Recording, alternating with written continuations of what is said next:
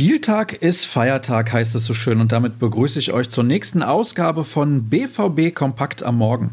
Erstmal bis zum Start der Länderspielpause testen wir dieses Format für alle schwarz-gelben Fans, die bereits früh aus den Federn müssen. Ich bin Sascha Staat und liefere euch in den kommenden Minuten eine hoffentlich informative Zusammenfassung der Geschehnisse rund um Borussia Dortmund.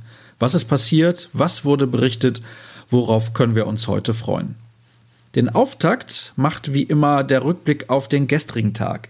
Gegen 11.30 Uhr hob der Flieger mit den Profis in Richtung Prag zum Auswärtsspiel in der Champions League bei Slavia ab. Mit dabei war Innenverteidiger Mats Hummels, der zuletzt unter Rückenproblemen litt. Sein Einsatz ist immer noch ganz leicht in der Schwebe. Auf der Pressekonferenz vor der Partie ging der Abwehrchef aber schon mal davon aus, dass er heute zur Verfügung stehen wird.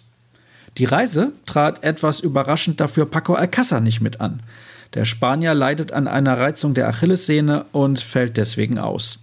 Weiterhin fehlt bekanntermaßen Nico Schulz. Bei ihm ist nach wie vor unklar, wann er wieder zur Verfügung stehen wird. Fit, aber meist auf der Bank Platz nehmen muss momentan dann Axel Sagadou, der vor allem in der Hinrunde der Vorsaison sein enormes Potenzial angedeutet hat. Doch bislang gehört er in der Regel zu den Reservisten, Tobias Jürgen hat beim Franzosen mal etwas genauer hingeschaut und dabei festgestellt, dass eine Besserung der Situation für ihn derzeit nicht in Sicht ist. Spannend waren gestern sicherlich noch die Aussagen von Sebastian Kehl unmittelbar vor der Abreise. Die Diskussion um mögliche Nachfolger von Lucien Favre bezeichnete er gegenüber einer Gruppe von Journalisten als lächerlich. Intern wäre das nie ein Thema gewesen. Favre selbst lächelte später das Thema in der PK übrigens charmant weg. Er sei seit 30 Jahren im Geschäft und kenne das. Was steht heute am 2. Oktober an? Natürlich geht der Blick vor allem nach Prag. Dabei solltet ihr nicht vergessen, dass die Partie bei Slavia im Stadion Eden bereits um 19 Uhr beginnt. Übertragen wird das Spiel vom Pay-TV-Sender Sky. Frank Buschmann wird als Kommentator am Mikrofon sitzen. Wie immer sind auch zwei RN-Kollegen mit vor Ort dabei.